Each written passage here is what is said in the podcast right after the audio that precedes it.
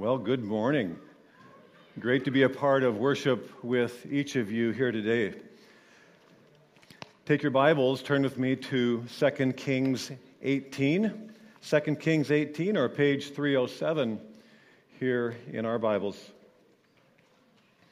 We obviously all grew up differently from different families with different values, different hometowns, cultures, race. Our families were more or less functional or dysfunctional. We came up with more or less money than others. All these differences are, are kind of part of who we are. I think more significantly, we all grew up a little different spiritually, different backgrounds, right? You might have come from a home that was not Christian. You might have come from a home that was Christian, but mostly in name. You might have come from a family that was true believers in Christ. But even then, if your parents were believers in Christ, they could be more or less sincere or, or faithful or authentic than others. Did, did you ever feel a little bit resentful for something about your background in the sense that it affected you spiritually? Did you ever feel like almost a victim of some spiritual circumstances compared to others? Did you ever hear yourself saying, or even just thinking, you know, I think other Christians do better than me because fill in the blank? I think our passage today and the, and the, the man that we study in particular is going to completely upend any excuse, if you will, about our backgrounds because he grew up with like a really wicked, awful dad. And that was his spiritual legacy. And yet, what we see, and I hope this is encouraging, is how he reversed that ungodly legacy. Because that's the opportunity of each of us, no matter where the weaknesses may have been in our backgrounds. And basically, it boiled down to two things that Hezekiah, he, that's our king, two things that Hezekiah did. First, he determined personally to be godly. Secondly, and this is really important, he determined to influence others to be and grow in godliness. It's about that simple.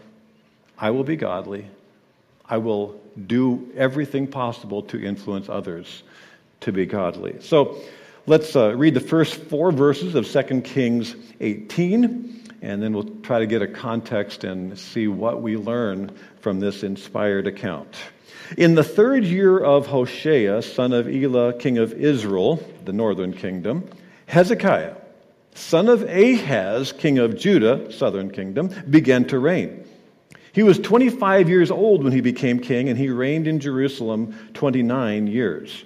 His mother's name was Abijah, daughter of Zechariah. He did what was right in the eyes of the Lord, just as his father David had done. Ancestor, actually. Verse 4 He removed the high places, smashed the sacred stones, and cut down the Asherah poles. He broke into pieces the bronze snake Moses had made, for up to that time the Israelites had been burning incense to it. It was called Nehushtan. So we're first of all given the uh, chronological uh, place of this uh, king as he began to rule. So let's return to our uh, look at the history of the kings of Israel and Judah. So the nation Israel, of course, has, has been in existence since the time of Abraham, but the kings began with a united kingdom of Saul, David, and Solomon. Books of Samuel tell of that.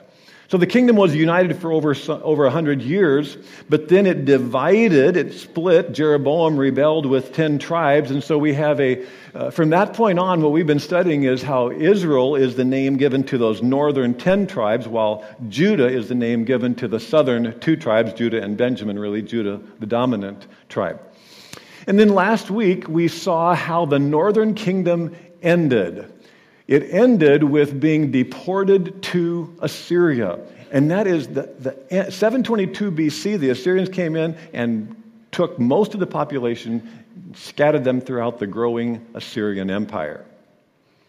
So it just says here who was king at the end. It was this King Hoshea. And this is the point at which our story begins. So it has to go back a little bit into time, rewind a little bit, some six years before the end, before chapter 17, because we're going to study this king, Hezekiah, who followed his dad, Ahaz.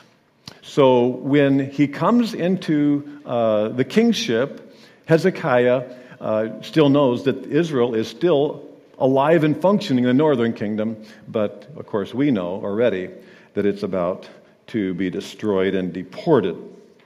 So that's kind of where this chapter is set, and that will help us. It says he was 25 years old when he began to reign.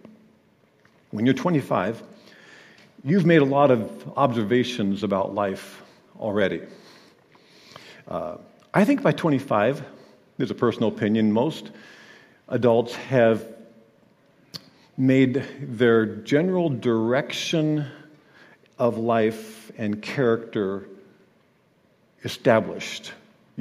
At 25, you've kind of decided, most people have, this is the direction I'm going. Of course, by God's grace, anyone can change and be transformed at any time. But it's those 10 years before that, I think, 15 to 25, when I think a lot of young, young people uh, struggle, young adults as well, struggle with what do I believe? What direction will I go uh, spiritually? If you're in that 15 25 era, it's time to decide. This is like crucial to the rest of your life. And this opening description of Hezekiah reveals some key spiritual choices that Hezekiah made while young so that he could, at this point at 25, be this man in verse 3. He did what was right in the eyes of the Lord, just as his father David had done. There is a description of his obedience and even the level or the faithfulness of his obedience, right in the eyes of the Lord. So, not what he thought was right, and not what other Jews, some of them godly, thought was right. He lived with this accountability to God Himself. I want to do what God is directing me to do. This is like the foundation of your home, the footings of any building. This is, this is what your life is built on spiritually. Do I want to do what is right and pleasing in God's eyes? And then there is this amazing comparison to David, just as David. He's a new David some 250 years after uh, this godly king, the first really godly king of Israel, someone finally fills his shoes. It doesn't say that he was godly like other ancestors, it goes way back, and the only one that is ever compared to David. Now, if you think back to his heritage, we've already made mention Ahaz, his dad, was terribly wicked. We studied him uh, two weeks ago. But if you go back to his grandpa, Jotham was a godly man, and his great grandpa Uzziah was a godly man. But when they are described, it says, it says Jotham was godly like his dad, Uzziah. Uzziah was godly like his dad, Amaziah. And that's all, that's all good. But then you come to Hezekiah, and he was godly like his ancestor, David. You see, he didn't have a model of a dad to follow. He could have followed Ahaz. Many, many of the kings we've studied are wicked like their dad was wicked. And he could have, in a sense, followed the example of some good, godly ancestors going back a few generations, but forever in Scripture, he is recorded as being godly like David, whom the Scripture says, both Old Testament and New Testament, refers to David as a man with a heart like God's. What was it about Hezekiah? That made his heart most like David's, which was most like God's. I think it's found in what he did in verse 4. He removed the high places, smashed the stones, the sacred stones, the Asherah pole, the bronze snake. Because if you can recall, and we studied both his grandfather and great grandfather, Jotham and Uzziah, they were both godly, but in each case, they're described as not removing those objects of false worship. Example of Jotham, back in 15. Jotham did what was right in the eyes of the Lord, just as his father Uzziah had done. The high places, however, were not removed. Why is that so significant? Why, did, why does the scripture record what they didn't do and now Hezekiah what he did do? It's because of the impact that Jotham's neglect of destroying them had. Because he, now in chapter 16, Ahaz, Jotham's son, followed the ways of the kings of Israel and even sacrificed his son in the fire, the ultimate spiritual tragedy he offered sacrifices and burned incenses where? At the high places, on the hilltops, under every spreading tree, the things that his dad and granddad failed to destroy. And so, if you think of that, Hezekiah, when he was 10 year old Hezekiah, 15 year old, and 20 year old Hezekiah, is watching his father, Ahaz, self destruct spiritually. In fact, certainly, Hezekiah knew that his dad had killed his brother in a pagan sacrifice. He knew where this went. He knew the impact of, of worshiping at those pagan high places. So I think Hezekiah, as a teenager, says, When I'm king, I'm going to destroy those, those things that are bringing this up over and over over the generation. I'm going to destroy those high places. And so when I, Ahaz died, Hezekiah wasted no time. Smashed tore down. Even this mention of the bronze snake. They were worshiping the bronze snake. If, if you know that story, it's, it's a 700 year old bronze snake by now, going back to the time of Moses, when uh, God had a important purpose for this bronze snake. If you recall the story, Numbers 21, the people of Israel, in their sin, God was disciplining them with snakes, and so people were being bit by snakes. And God, in His mercy, said, Okay, I have your attention. Now, here, I want you to, Moses, He said, Moses, I want you to build a bronze snake and put it on a pole. And tell the people, if you look at that snake, you will be healed. A great illustration of faith. Nothing they had to do, they just had to look at the snake, and indeed, they were wonderfully healed just by looking at that snake. What we didn't know until we come to this passage is they kept the snake, and people forever were trying to worship or venerate the snake. It's sad that many religions, and many in the name of Christianity, have so many things, physical artifacts, statues, crucifixes, holy objects. It's, it's, a, it's the way our mind thinks we want something. You can go on eBay and buy Jordan River water, holy water, anytime. They'll ship it to you. In 2013, archaeologists in, in Turkey uncovered a, a chest. Inside the chest were all kinds of religious type things, including a scrap of wood that the archaeologists say, this is 660 AD, so after Christ, the archaeologists say that whoever had this chest believed that this chunk of wood was from the cross, hence making it a sacred or holy object if that were true. All, all these things can become distractions from worshiping the unseen God the, the truths about who he is because we now have this thing that seems to be magical in some way. So Hezekiah chopped up the bronze snake and sent it to the salvage. Application is we got to be willing sometimes to remove sources of temptation. Hezekiah not only would not worship at these places, he destroyed it so others wouldn't be able to be tempted by it his godly uh, grandfather and great grandfather didn't worship there, but they didn't destroy it. So how do you how do we how do we know what to get rid of? I suppose there's a time where you say, I just wish we had no screens because of all the problems that screens create. But that's probably impractical or impossible. So, so what are we going to do about limiting our screens? Protecting ourselves and our children to some degree of, of how do we help guide them. What, what do we do about, what do, what do you do about, about alcohol? What is your, your conviction about alcohol? In, in what ways are you controlling it or it controlling you? What is your, your children's exposure to that? Language. What words won't you say? Inappropriate.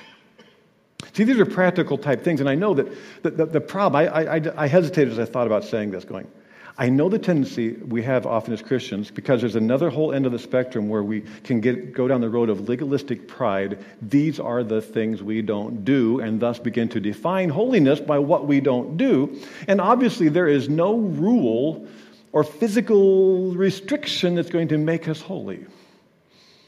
But the wonderful thing is that as believers in Christ, we have the Holy Spirit that is God Himself living within us, so that we can make wise decisions personally by our own convictions, not judging the other Christian and what limits they do. We can make these decisions that can help us in tangible ways to guard our hearts.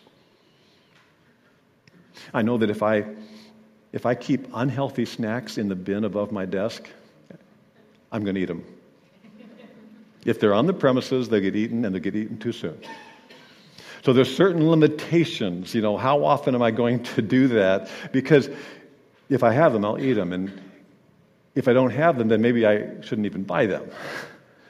So it might be walking down the, you know, the pet food aisle instead of the snack aisle might be help, helpful to me. Whatever it ta- what I'm saying is, whatever it takes to help you spiritually, to restrict or expose yourself to, from certain temptations. What else marked Hezekiah's spiritual commitment? It's these verses that we read together a few moments ago. Verse 5 Hezekiah trusted in the Lord, the God of Israel. There was no one like him among the kings of Judah, either before him or after him. So he, since the time there was a Judah, southern kingdom, he's at the top of the list, if you will. He held fast to the Lord. I love that phrase. He did not cease to follow him. He kept the commands the Lord had given Moses, and the Lord was with him. So we'll see how God blessed him. But he trusted in the Lord. How is that a contrast to his dad, Ahaz? If you think back a few weeks, his dad trusted political alliances, money, and idols.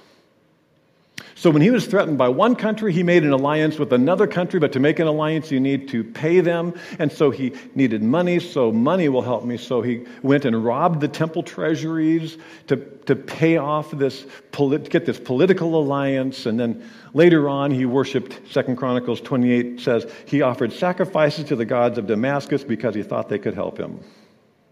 So his dad was always trusting in anything but God. Hezekiah says, I'm going to live differently. I'm going to trust in the Lord. And we will see in, in, in, other parts of the life of Hezekiah and in other studies how, how that looked and what God did. But, but where do you go in crisis? Where, where do you go when there is a need? When you're torn between this is the way my friends think, this is what the book or the blog says, or I have a clear principle in Scripture that I, there's nothing I can do but to trust God. Or if I trust God, I need to make this step of obedience. And Hezekiah trusted in the Lord, which led him and directed him constantly, verse 6, to go to the commands of Scripture. Sad part of pastoral ministry, sometimes through the decades, has been to try to direct people to Scripture, and they go, I hear you, but and, and they, they, they go another way to find someone that agrees with them. So the commands given to Moses, how did Hezekiah know these commands? He had to see the scriptures. Where were the scriptures? They were in scrolls in the temple. The king of Judah would always have access. Steps away was the temple.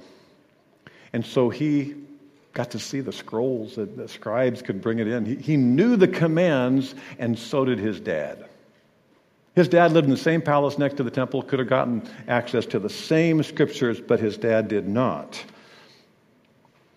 You may have heard the saying, the, This book will keep you from sin, or sin will keep you from this book. Uh, I know there's more nuance than that because I, I know a, a, kid can, can learn and memorize Scripture and still choose not to believe in Christ or follow God's Word when they're younger. But let's talk about grown ups. As grown ups, if we really want to know and obey God, we will invest in His Word, studying it and reading it. If, as grown ups, we are passive about knowing and obeying God, we will be passive with God's Word. It just, it, it, the principle is consistent.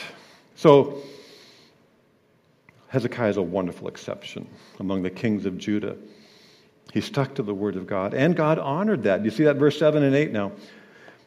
And the Lord was with him. What a precious statement that is for God to be with. And there's a, there's a true personal nature to this relationship. The Lord was with him, and he was successful in whatever he undertook. He rebelled against the king of Assyria and did not serve him. From watchtower to fortified city, he defeated the Philistines as far as Gaza and its territory. These are specifics that, as we studied Ahaz, it was exactly the opposite. He, he subjugated himself and paid off Assyria, and he lost to the Philistines. And he, he, so God honored Hezekiah for sticking with the word of God because he was not like his dad. I don't know who have been your influencers. Obviously, parents are an example. Um, but there's others who influence our mind. Um, social media influencers, obviously, begin to be things that affect our worldview, our mindset, our priorities. But you choose who you will follow. And I hope that this, this passage about Hezekiah can be an encouragement to you, particularly if you grew up with quite a few questionable or uh, wrong influences or no influences. You're left on your own in some sense. To know that you can hear from God, to know that you can walk with God, to know that because if you have placed your faith in Jesus Christ, his death on the cross, His resurrection. You now have a relationship with Jesus Christ, and God, the Holy Spirit, in, lives within you not only to teach you through His Word, but to guide you and actually empower you. We have everything we need for life and godliness, Peter would say. And so you're grown up. You can decide if you will do what's right in the eyes of the Lord. Interestingly, now in verses 9 through 12, uh, the writer summarizes the previous chapter. The previous chapter was the story of Israel's final days, how they kept disobeying God, and the king Hoshea and Assyria came, defeated them, and deported them all and scattered them everywhere. Okay, it, it basically tells that same story in verse 9 and following. King, in King Hezekiah's fourth year, so he's down in Judah, which was the seventh year of Hoshea, Shalmaneser came. And besieged for, for three years, captured Samaria, the capital, deported them. Verse 12 this happened because they had not obeyed the Lord their God, but violated his covenant. Why is it there? It, it's actually a very good place for it because I think what the writer is, is, is teaching us by the way he put together this chapter is to show us Hezekiah flourished spiritually because he would refuse to be like his dad, but also he's the king and he refuses to be like the northern kingdom. Because he saw firsthand. So, so Uh, Hezekiah is king in Jerusalem, and from the capital city, on his news feed, he finds out what's happening in the fourth year of his reign. He finds out what's happening up in Israel and Assyria came in, and because of their disobedience, God allowed them to be deported. And he says, I got to lead my country differently because I see what's happened there. We don't need to make all the mistakes ourselves. We, we can learn from the, from the bad. Don't waste the bad examples in your life if you have them. Be spiritually smart enough to look down the road and observe two kinds of lives those who are following the world's way of happiness, and those who are finding joy in their relationship with God and say, which way do I want to go? We have a culture that kind of celebrates the, the young years, you know, kind of that 15 to 25 or whatever. You know, that's, that's the time, you know, to, to kind of live wild and it's okay, you know, to enjoy being young, impulsive, uninhibited. Yeah, right. Look down the road a little. Someone who persists in, in, in, in, the alcohol and the pills and the sexual freedom, see how happy they are at 50 or 60 or 70 if they, if they continue that lifestyle and then decide. Hezekiah, by age 25, had seen enough just by watching dad. And may we be so wise. In 2 Kings, the story of Hezekiah's life chronologically jumps from the beginning, year one, in verse 1. Then we just read in verse 9, year 4. As we go to verse 13, we leap to year 14, the 14th year of Hezekiah's reign. Well, a lot happened before then. In fact, let's go to Second Chronicles 29 now to find the supplemental helpful information of what actually happened in year 1. What did Hezekiah, young Hezekiah, do to make things different in his nation, the nation he led? There, there is, except for David and Solomon, there's no king with more material that we know of than Hezekiah. Three chapters in Second Kings, four chapters in Second Chronicles are all devoted to Hezekiah. So we're going to need to spend some time to, to learn more of what God wants us to know through Hezekiah. Uh, let me just insert parenthetically a little bit what some of the sermon plan is uh, going into the fall. First of all, next week, reminder, we have the outdoor service, so don't be here at 9 o'clock. You'll be very lonely. Uh, but come together at 1045 or combined Sunday service as a regular Saturday, but combined Saturday at, at the, at the park in, uh, at the Upper Lake, or rather the lower part of the Port Washington Park there. So I'm going to have a special message there for um, presenting the gospel of Jesus Christ. I want to speak from uh, Ephesians 2, and I'd encourage you to invite friends and family, and, and God would uh, give us a, a, harvest spiritually. So be praying about that. But then, uh, September and October, we're going to take a break from 2 Kings for a series of biblical messages on our core values as a church. You can, you can read our core values anytime on our uh, website.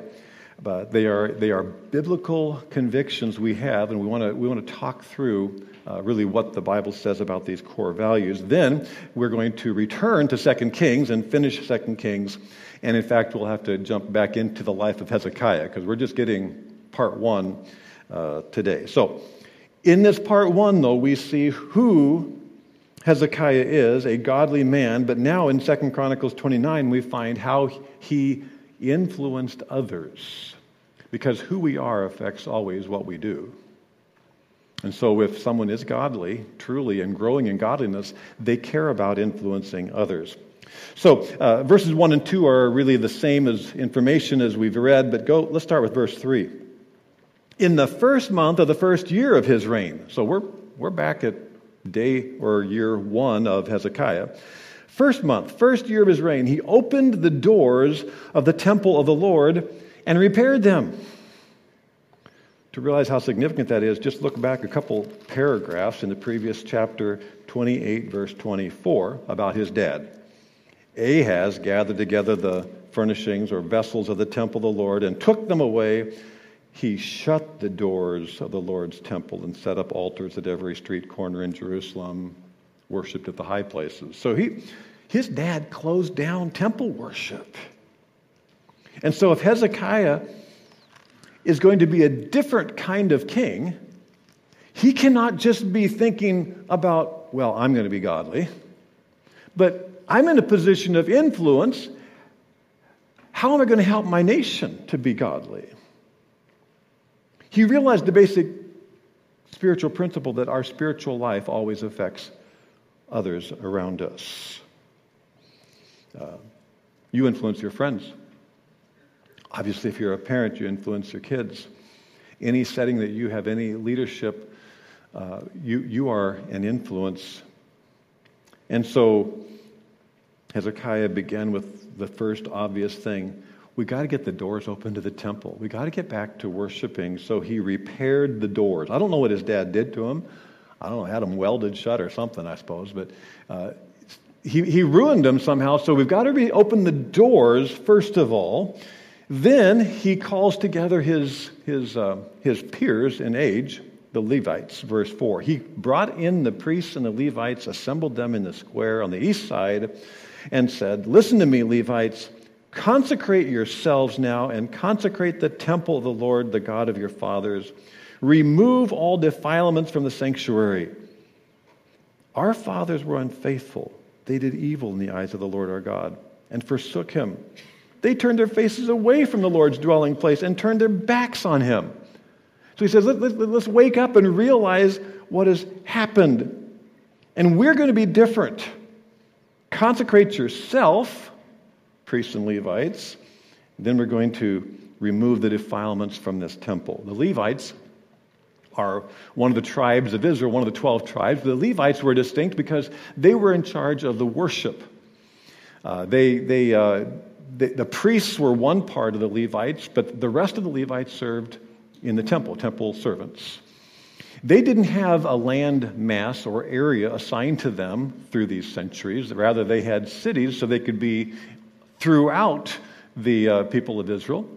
But since the division of the kingdom, it seems that uh, probably most of the sincere priests will have migrated south because the only place where true worship was taking place was in Jerusalem at the temple. And so we would imagine that most of them were centered now in Jerusalem. But the temple doors were shut, so they were out of work, and uh, Hezekiah puts them to work restoring the worship that his dad shut down. So consecrate yourself. Uh, Exodus 29 and 40 tells how priests were to consecrate themselves, certain kind of washings and, and uh, cleansing their robes, anointing with oil, certain sacrifices, a process which was an indication of, of where they were at spiritually, because before you can lead others to worship, you have to focus on your own spiritual life. So consecrate yourselves. Then he says, what we're going to do, verse 5, is remove all the defilements from the sanctuary thinking back through the previous chapters, we, we have some idea of what that is because it was Hezekiah's dad, uh, Ahaz, who had shuffled the furniture, brought in the, a different uh, uh, altar, moved this, moved the basin, uh, tore off stuff, silver and gold, to send to Assyria. He had really messed things up, and I can only imagine with all of his dad's idolatry what kind of things were being stored in the temple? So a lot of things had to go. Think garage and closets, those kind of things. Remove them. Why? Because our fathers were unfaithful, evil. They forsook. They, they turned their faces. They turned their backs on God. There's like five ways to say, we can't repeat what our parents were spiritually. So, so that's, that's the cause of that. And the consequence was, verse 7, that worship got shut down. It's the first thing to go. They also shut the doors of the portico and put out the lamps. They did not burn incense or present any burnt offerings at the sanctuary to the Lord our God. So Hezekiah tells his Levite workforce it was their sin that shut down worship.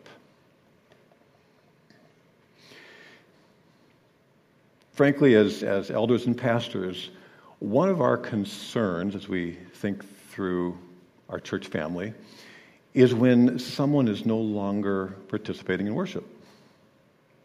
And the question is obviously why? If they've been involved in the fellowship and worship and now they're not, why? Is there, uh, obviously, there's some legitimate reasons of, of uh, medical or, or whatever, but so often it seems to be logistical, personal, circumstantial kinds of things when, of course, the concern would be is it spiritual? Is there, is there something that is keeping us from worshiping with others. And uh, at least for, for Hezekiah and, and the Levites, they said, let's just, we're not dishonoring our dads by saying this, but we, got, we can't sugarcoat it. They quit worshiping because of their sin. They turned their backs on God. That's why they quit worshiping. So we just stated the facts. And I think sometimes we have to be honest about our, our in, the influences in our life. When we, when, when we find that there is some sin pattern that we're dealing with, and we go, yeah, you know, so did my dad or my mom or something. It's okay to be honest. Don't doesn't mean you're supposed to fix the previous generation. In fact, you're supposed to leave it behind and become the person God wants you to be. And that's really what he is saying. He says, let's, let's understand that, but put it to rest because we're going to be different. Verse 10. Now I intend to make a covenant with the Lord, the God of Israel, so that his fierce anger will turn away from us. My sons, do not be negligent now, for the Lord has chosen you to stand before him and serve him, to minister before him and burn incense. He says, let's look at what God's will is for us in this generation. It's got to stop with us. So, somewhere, of course, we know already that Hezekiah had the heart to heart with God, but now he's having a heart to heart with his peers.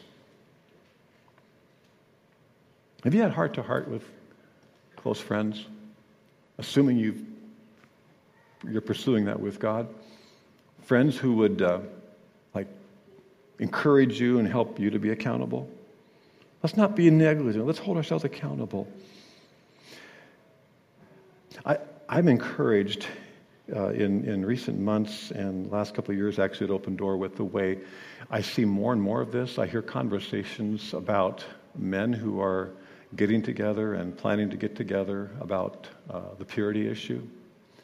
Uh, conversations of women who are gathering for, for Bible study.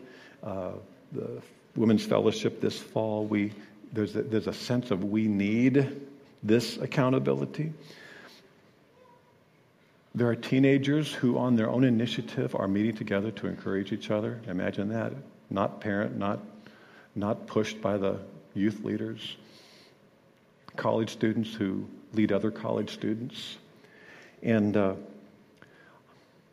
I, know that some of you pray regularly for Open Door Bible Church. I know that even in recent years that's been an emphasis for some. And I thank you for praying because I think God's at work and is doing a work here. And I, and I trust you want to be a, a part of that. But it won't be easy. There will be challenges, we'll see. Verses 12 to 14 list the names of the Levites who participated in this. And I think it's, it, it's really neat that God says, I want to include the names of the Levites who led this, who said, Yes, we are consecrating ourselves. Yes, we're going to get rid of the impurities from the temple. We're not going to be the typical Levi. We're not going to be the typical guy of our day. And so their names are, are listed. God sees each name. And so, verse 15 says, When they had assembled their brothers and consecrated themselves, they went up to purify the temple of the Lord as the king had ordered, following the word of the Lord. In other words, let's do it right. Let's do it the way the, the, the scripture says. The priests went into the sanctuary of the Lord to purify it. They brought out to the courtyard of the Lord's temple everything unclean that they had found in the temple of the Lord. The Levites took it and carried it out to the Kidron Valley. Some of the, the valley outside of Jerusalem, there became like a city dump of the stuff that had to go, thinking of idolatrous or defiled or damaged things in the temple. And so, while on one hand, Hezekiah had already, we saw in 2 Kings 18, removed the high places, the, the public you know, idolatry, the Asherah poles, cut up the bronze snake. He took care of that stuff out there, but now this is a cleansing inside the temple where, where they're to be devoted to worship. He says we gotta, we got to take the trash out of the temple. What's the temple of God right now in this New Testament age? We are. 1 Corinthians 6:19 says, "Your body is the temple of the Holy Spirit who is in you." That's why we don't have a temple to go to to worship now. This isn't the temple. This is a place where a bunch of temples gathered to be the temple of God.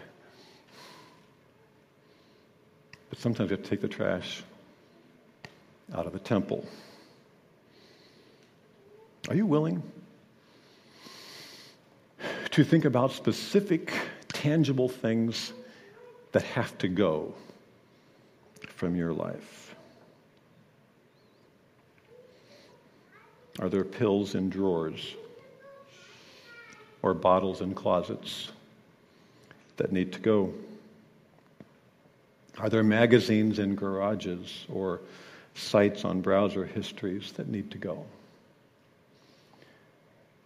Is there money hidden or expenses hidden from spouses? Are there contacts on our phones or friends on social media that need to be removed? Are there mental things that have to be addressed? Attitudes of the mind, resentment, bitterness, hatred, revenge, manipulation, impurities, greed. They've consumed our mind for so long. And it's like there's a point at which you say, it's got to go. And until that stuff was taken out, they could not restart worship. And until we are addressing those things, we will be squelched in our worship. But now they could restart. So they, they take out the trash in verse 6, 18 and, and 19. They come back to Hezekiah and report, We did it. We took this stuff out of the temple. We cleansed uh, some of the articles. We got it all in its place. Verse 19. We've prepared and consecrated all the articles that King Ahaz removed in his, in his unfaithfulness while he was king. They're now in front of the Lord's altar. So, verse 20. Early the next morning, King Hezekiah gathered the city officials together. They're going to have a grand reopening of the temple. He gathered the city officials together and went up to the temple of the Lord. They brought seven bulls, seven rams, seven male lambs, seven male goats as a sin offering for the kingdom, for the sanctuary, and for Judah. And the king commanded the priests, the descendants of Aaron, to offer these on the altar of the Lord, which is what they then did. So the Levites are restarting, the priests among the Levites especially are going to restart the sacrifices that had been stopped, the worship that had been squelched. It's kind of interesting if you go back to the book of Leviticus, the first, what, five verses of the book of Leviticus begins to tell the instructions for how do you bring sacrifices to worship. But it's talking about individual worship. So the individual worshiper would bring the lamb or something as a sin offering. And it actually says that the individual worshiper was to lay his hand on the animal and slay it. The individual did the killing. Then it got turned over to the priests, and they handled the, the, the, blood and the, and the ceremonies that were to follow. That was for individual sin offerings, but this is a national one, and that's why he called on the priests to do it on behalf of who? The kingdom. The sanctuary. So the kingdom perhaps means the royal court, and the sanctuary is all the workers, and, and then Judah, meaning the whole nation. What's exciting is it even goes farther. Jump down to verse 24. The priests then slaughtered the goats and presented their blood on the altar for a sin offering to atone for all Israel.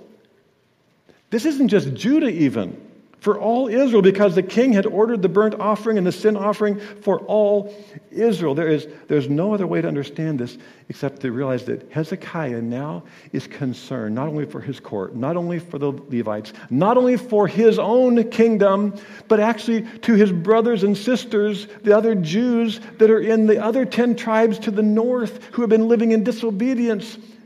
Perhaps God still has a plan for them because you see, it's still six years here before God is going to deport them.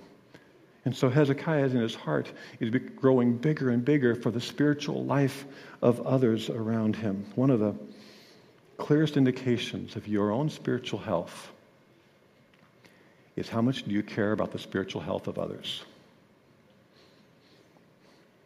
How far does your concern for the spiritual health of others go? Does it, does it leave your address.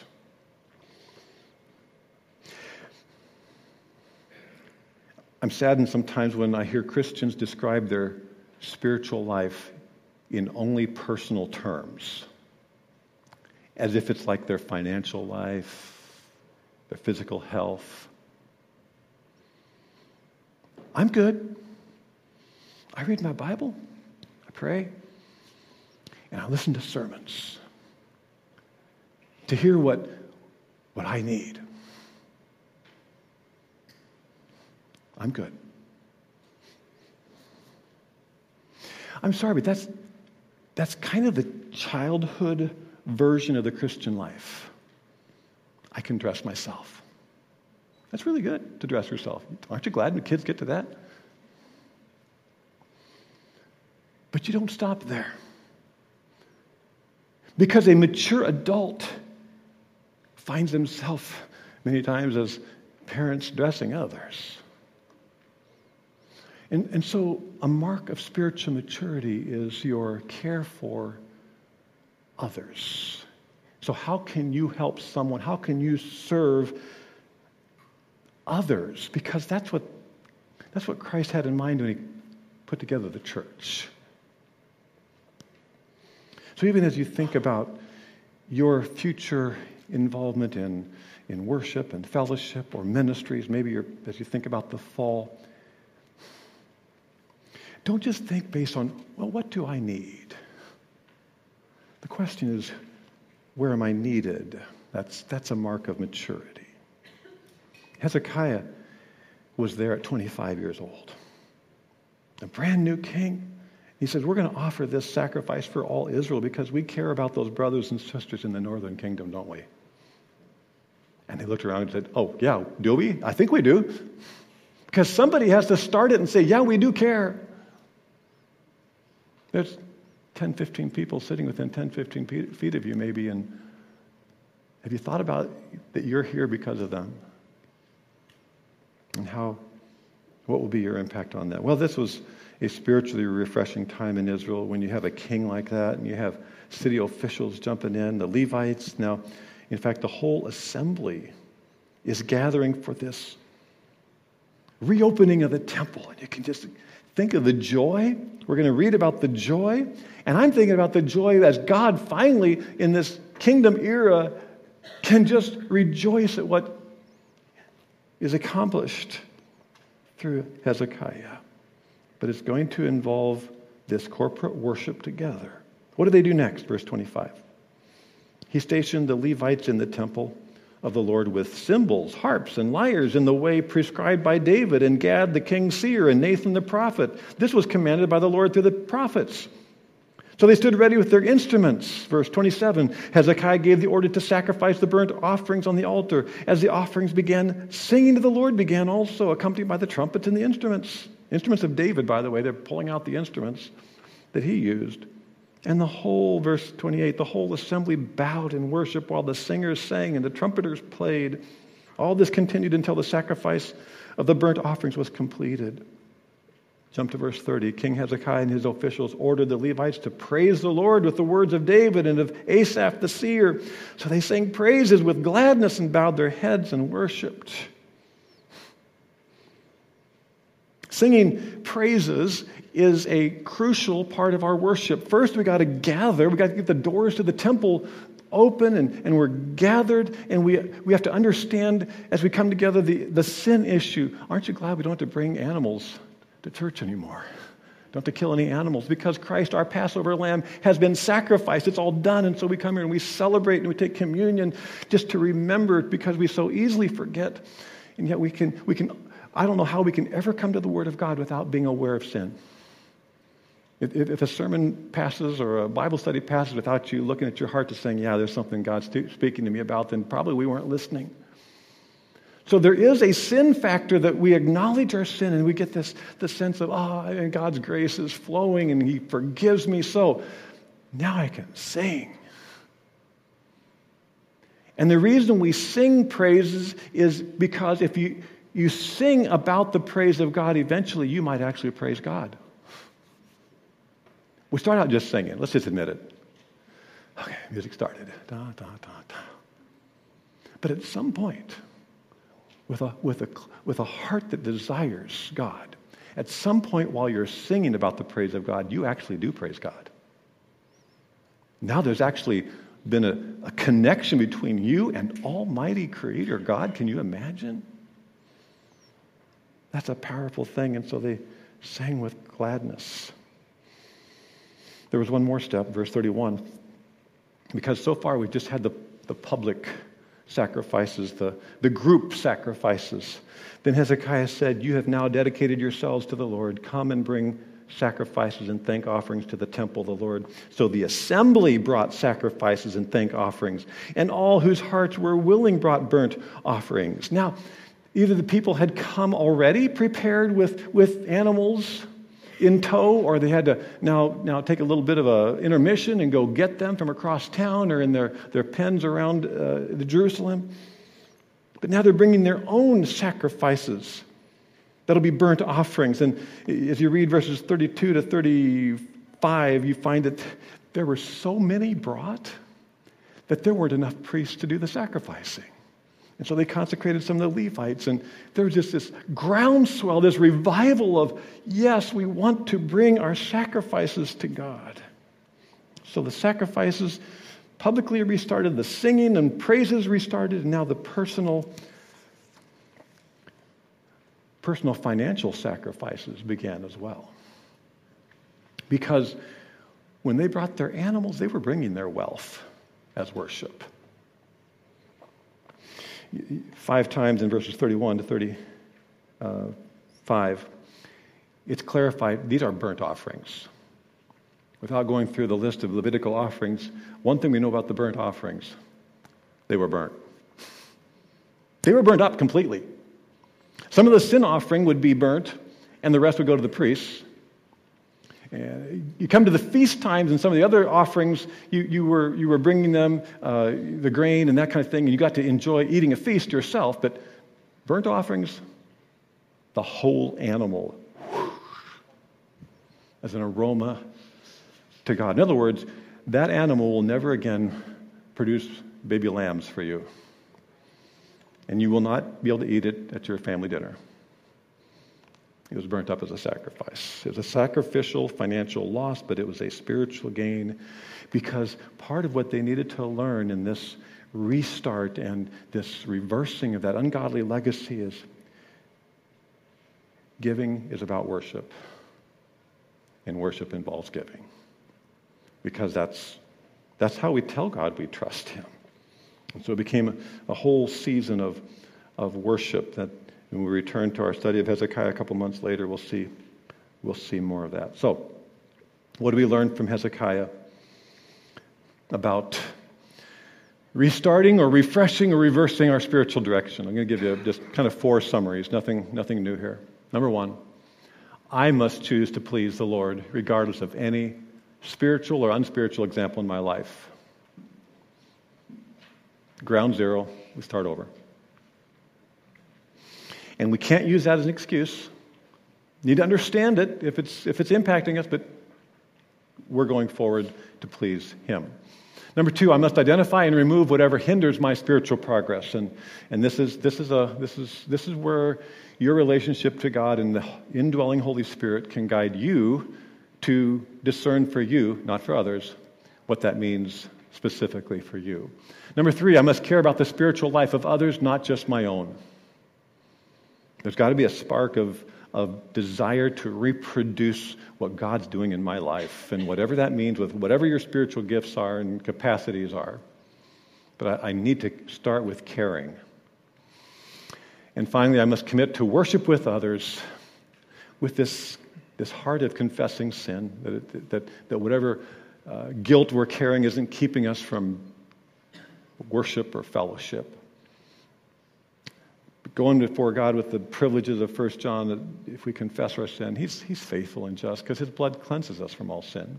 So, the sin issue, and I'm going to sing God's praises with every broken note that I got, and, and just wait, wait until I recognize that God actually hears plain old me. And then sacrificial generosity and, and begin to seek God. What does that mean for regular, uh, proportionate sacrificial giving? What, what is God saying to you? So, your background and your family and your influences have mattered to you in many ways. In so many ways, they shape who we are. But who you are now as a believer in Christ is a child of God. You just changed backgrounds. And now the wealth of everything that your heavenly Father is and that Christ has done in your life is your new foundation for where your future lies. You've just traded for the perfect Father. And He will be your dad, He will be your guide. You belong to Christ, and that is what matters now. Let's pray together. Heavenly Father, we are needing you in your great and wondrous love and grace to even think that we can come before you. We know we're unworthy. We know our sin. We know um, the continual struggles. We expect to struggle our whole life and not achieve some uh, simple fix to all of our sin problems. We will struggle before you, but we have your Holy Spirit to continually not just convict, but empower us to live differently. So, Lord, I don't know what you've said through your word and by your Spirit today uh, throughout this room or others who, who hear this. Oh, God, please uh, take your word and translate it to our hearts. And may we be encouraged by the example of Hezekiah and others who uh, would leave the past behind and choose to walk with you. We thank you in Jesus' name. Amen.